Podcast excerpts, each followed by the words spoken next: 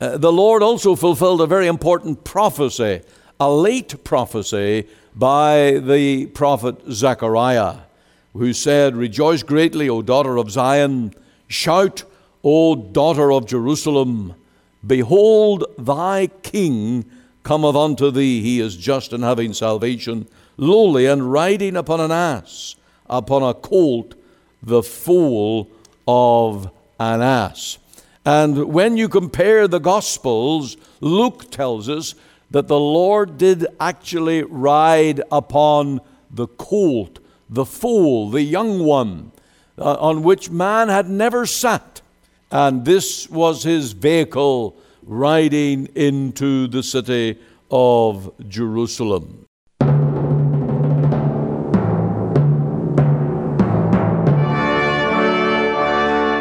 Welcome to Let the Bible Speak. This is Pastor Ian Goligher.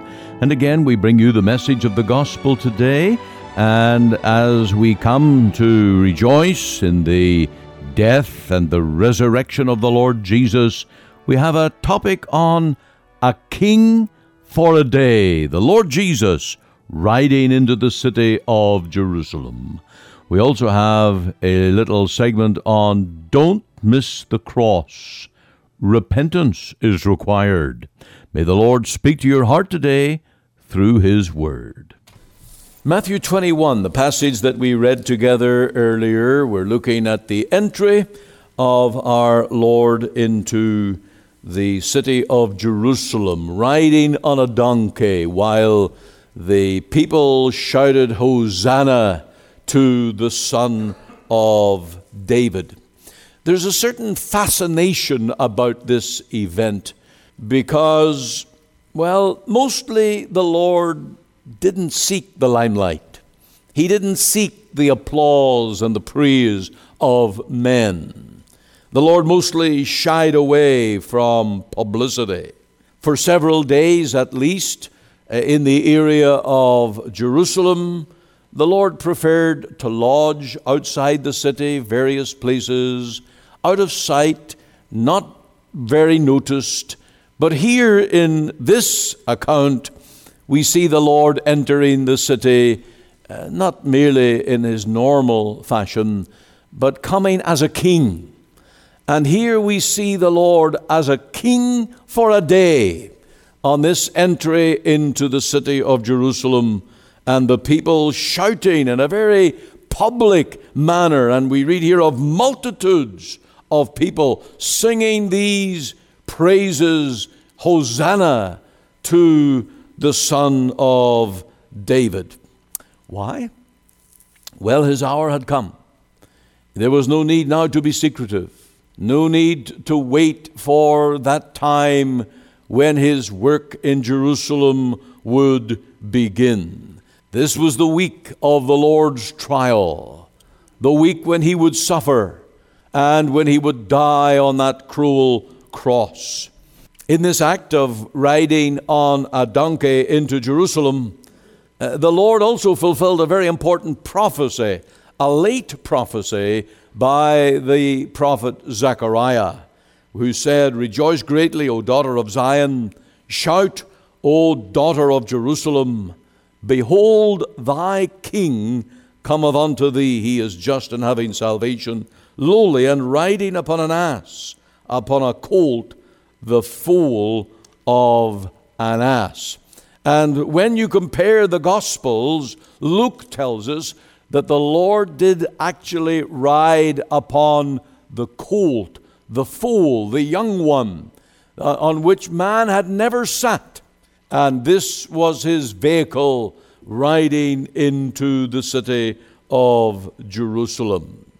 Now, as that prophecy was fulfilled so literally after a number of years passing by, we may well expect that just as Christ entered the city of Jerusalem as king, fulfilling the scriptures so specifically, he shall come again.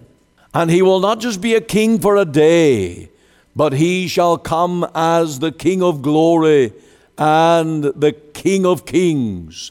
And what praises will then be offered to the one who shall come, not just riding on a donkey, but coming in the train of his glory and of his honor.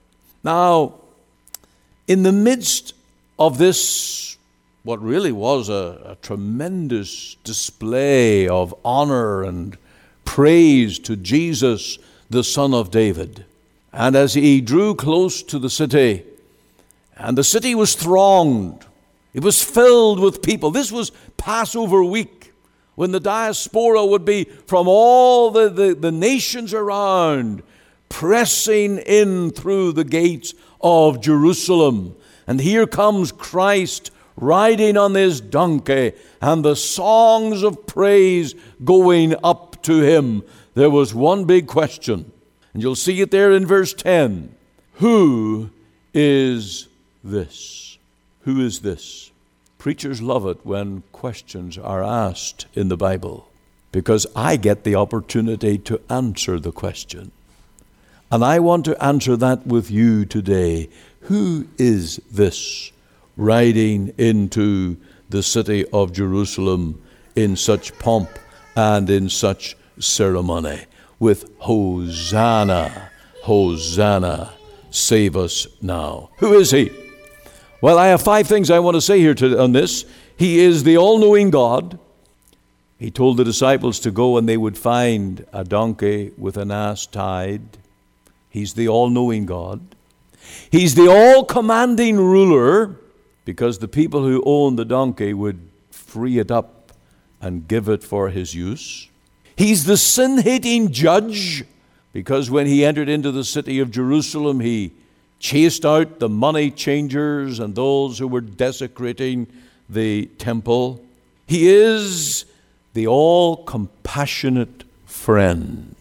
We read that he healed the blind, and he stood with the little children in the temple singing Hosanna to his name. The first one then is that he's the all knowing God. If you look at verse 2, it said uh, that he selects two disciples and he sends them and he says, Go into the village over against you, and straightway ye shall find an ass tied and a colt with her. Now, if you look up on the map, that you will find that this city of Bethphage is about a kilometer from the Mount of Olives on the eastward direction, and the Mount of Olives is about a kilometer from the city of Jerusalem in the same direction. And so, two mile, two kilometers or so out from Jerusalem, you have the city of Bethphage, just a small town.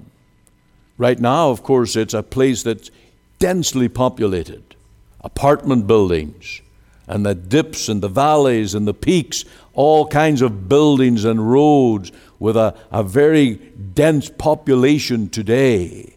But as the Lord sent his disciples into that village, the Lord knew exactly that the donkey and the colt, where it would be situated, it would be right there in sight. If you look at verse 2 again, you'll notice how he described the situation to his disciples. The Lord say, Straightway ye shall find an ass tied. This is not going to be any big search. It'll be in an open, public place. You'll have no trouble finding this donkey and its colt. He also itemized that ye shall find it tied. They wouldn't have to go on a roundup it would be conveniently tied, ready for the taking. And along with this donkey, there would be its colt, and they were to lose them and bring them. Uh, the Lord's knowledge of these things was not coincidence. He had not yet been in the city, but because He is the all knowing God, we see here the Lord's knowledge is supernatural. And that is a great proof of Christ's deity, that he is God in the flesh. Omniscience is an attribute of God. One who is all knowing and all seeing has to be God. And you and I need to know today that Jesus is indeed all knowing. Let us remember this at all times. The Lord knows all about us. He knows our words. He knows our acts and deeds. He knows each and everything that we do. He knows our uprising, down sitting, as the psalmist puts it. He knows where you live. He knows the inside of your home. He knows the life that you live. He knows the decisions that you make. He knows the things that you count dear and precious and the things that you might devalue and despise. The Lord knows the things that you watch on television. He knows your habits, your likes, your dislikes. He knows your listening to music and radio. He knows the newspapers, the sights, the scenes that you feast upon. The Lord is all knowing, and He knows you, your actions, your thoughts, your deeds. This is very searching and can be convicting. But for the Christian, it is also very reassuring because he hears your prayers and he knows your needs. Even before we ask, the Lord reads our hearts and he knows how to answer us. How could we worship, pray to one who was not all knowing? How could he be our Savior? if he did not know us through and through. And so we learn here that who is this? Jesus is God. He is all knowing. Then also, He is all commanding because, well, the taking of the donkey and the colt, this commission was given to the disciples, and it was very bold and it was very brazen. They were just to walk into this village of Bethphage. They were to go in their way, and they would immediately find this donkey with its foal tied, probably to someone's fence or property, and they were to loose it, take it out. That, that, it sounds like theft.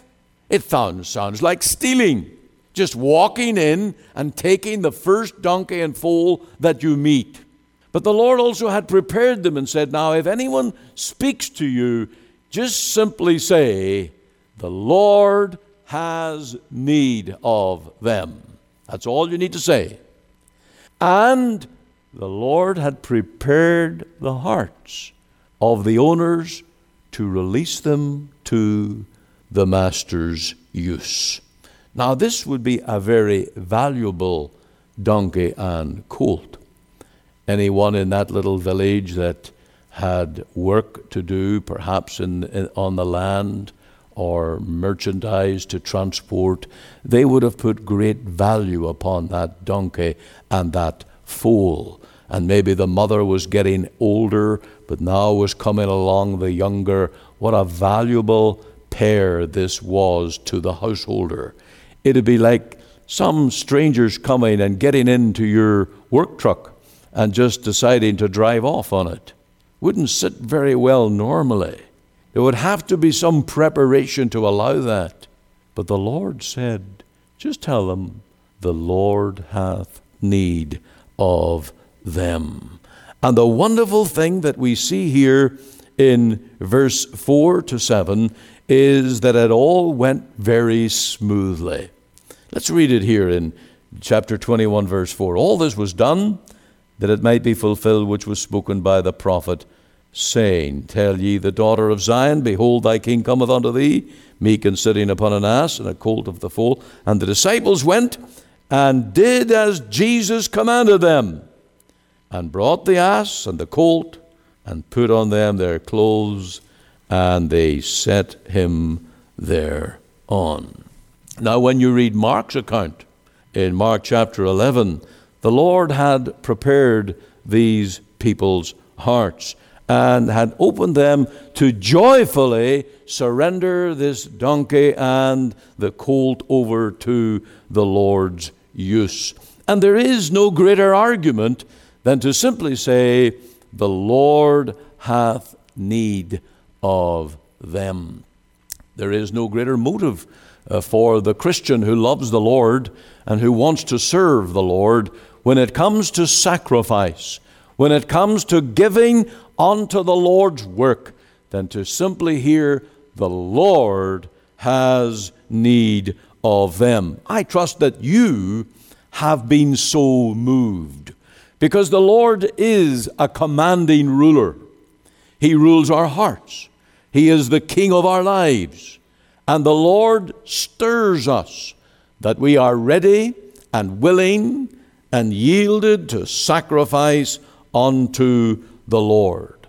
The cause of Christ in His church and every missionary endeavor needs the continual and the willing sacrifices of God's servants, God's people, everywhere to do what they can to promote the will and the work of God. And when it is God's will, it is well within His power and His pleasure to prepare hearts, to move men, to give, surrender, and yield their all unto Him. And Christ is indeed the ruler of the world. And by ruling the hearts of men, He builds His church. He moves His will and His work forward. And so there was the taking of the donkey, but there was also the taming of the colt. And in Luke 19, we're told that it was the colt which the Lord rode upon, a colt on which man had never sat. Now, I'm not sure if you've ever tried to ride a donkey. To ride a donkey is tricky business at the best of times. But to ride an untrained, unused, unridden donkey, a young one, you need to be very brave. You need to be willing for all kinds of antics and all kinds of rejection.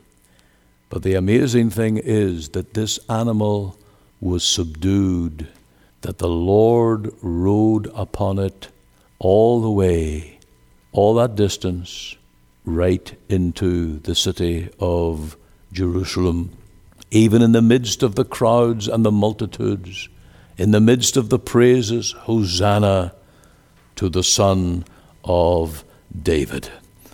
And you know, the Lord can tame. He can tame the wildest beast. He shut the lion's mouth for Daniel, and he can tame the wildest heart.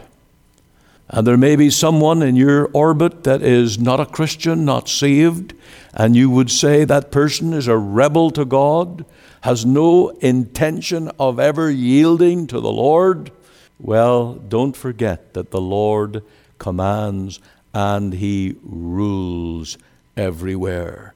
And the Lord can subdue the rebellion of man's heart, even your heart if you're not a Christian. You're wondering, how could I ever be saved? How could I ever be changed?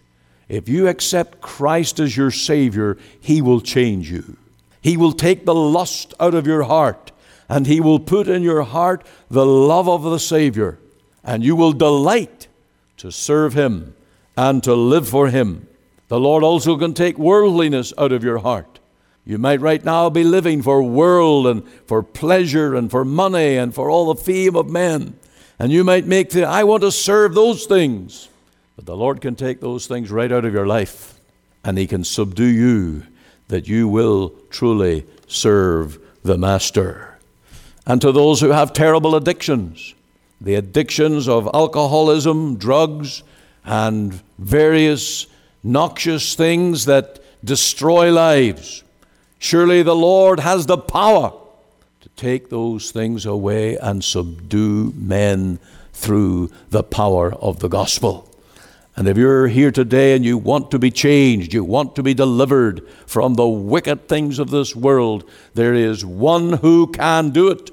His name is Jesus. Who is this? He is the ruler and the commander of men. And if you turn your heart to Him, He will change your life and He will work in power within you.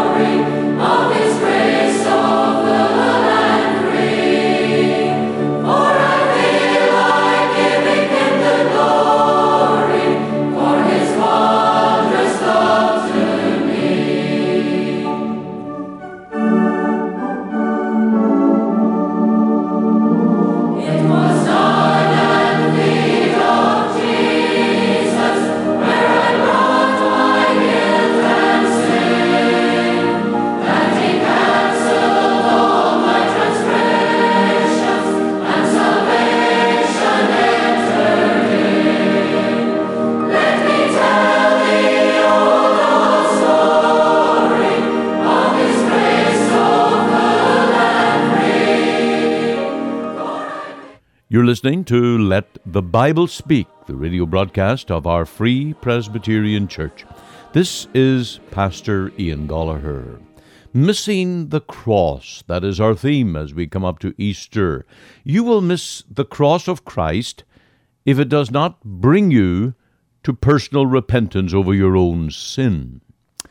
The horror of the Son of God crucified on a Roman cross hanging there for hours in wretched sorrow, paying the price of sin, must, by its very nature, lead sinners to hate the sins that made Christ suffer. A look at the suffering Saviour can never again allow the sinner that considers the reason for it all to enjoy sin ever again. Once the sight of Christ's suffering gets a hold of your mind, and your heart, you will never again think that sin is a trifle to merely be swiped away. Sin is no longer little, it's a monster. Sin is such an offense to God's goodness and to His holiness that it created a rift in heaven. When God sent forth His Son, it caused the world to come under a curse that only a divine person in a human body could resolve it. That person, the Lord Jesus, had to die to make atonement. Christ's death was not a happy display of God's love to the world. It was not an arbitrary show of God's interest in fixing men's social problems. The cross was the instrument of suffering by which the Lord Jesus offered himself as a bloody sacrifice unto death to turn away God's holy anger against our sin. It was focused on appeasing God's deep seated offense. It was to turn away the fury of the one who is jealous for his own glory. When the Holy Spirit uses the instrument of the cross to awaken within us a sleeping conscience, we become pricked in heart we are suddenly aghast at what our sin has done.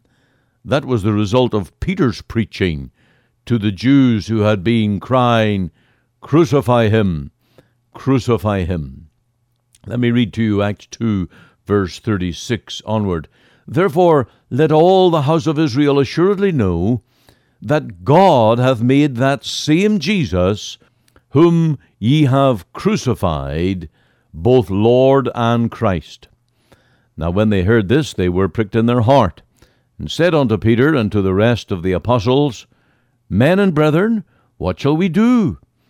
Then Peter said unto them, Repent, and be baptized every one of you in the name of Jesus Christ for the remission of sins, and ye shall receive the gift of the Holy Ghost. For the promise is unto you and to your children, and to all that are afar off, even as many as the Lord our God shall call.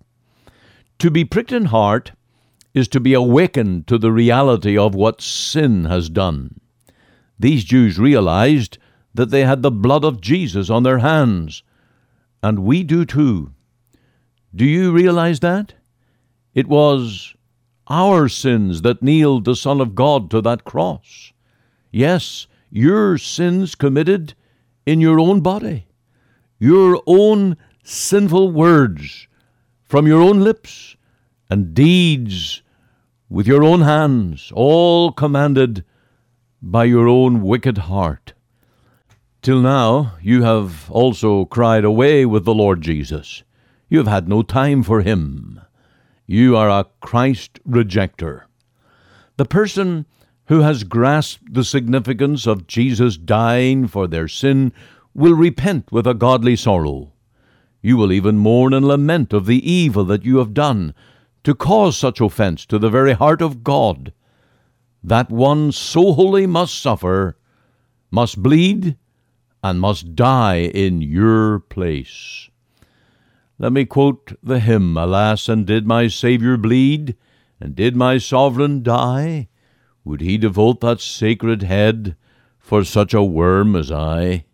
Was it for sins that I had done he groaned upon the tree? Amazing pity, grace unknown, and love beyond degree. Well might the sun in darkness hide, and shut his glories in, when the incarnate Maker died for man, his creature's sin. Thus might I hide my blushing face, while his dear cross appears, dissolve my heart in thankfulness, and melt mine eyes to tears. But drops of grief can ne'er repay the debt of love I owe. Here, Lord, I give myself away. Tis all that I can do. You are listening to Let the Bible Speak, the radio broadcast of the Free Presbyterian Church in Canada. This is Pastor Ian Goligher. If you missed part of today's program or would like to hear it again, you can find it archived by program date on our website. Just go to www.ltbs.ca, CA for Canada. There you can read my blog, find my Bible study notes, audio and video sermons, as well as helpful articles. Or you can go to our podcast on iTunes. We're on the air Sundays at 9:30 a.m. for our full church broadcast and Monday to Friday 5 a.m. and 5 p.m. on this station to bring you the gospel from our Free Presbyterian Church here in Cloverdale. We also invite you to our church services on Sundays 10:30 and 6 p.m. Through our website you can listen and view to our online services at 10:30 and 6 p.m. Make it your Sunday worship. Click on the Live Now button on the home page of our website. Or if you would like to talk with me one on one as a pastor, please give me a call. The phone number is 604 897 2040. The mailing address is 187 9058 Avenue, Surrey, BC, V3S 1M6. We're located just two blocks north of number 10 Highway on 188th Street. Our website again is ltbs.ca. You can join us Monday to Friday, 5 a.m., 5 p.m. here on the station as we let the Bible speak.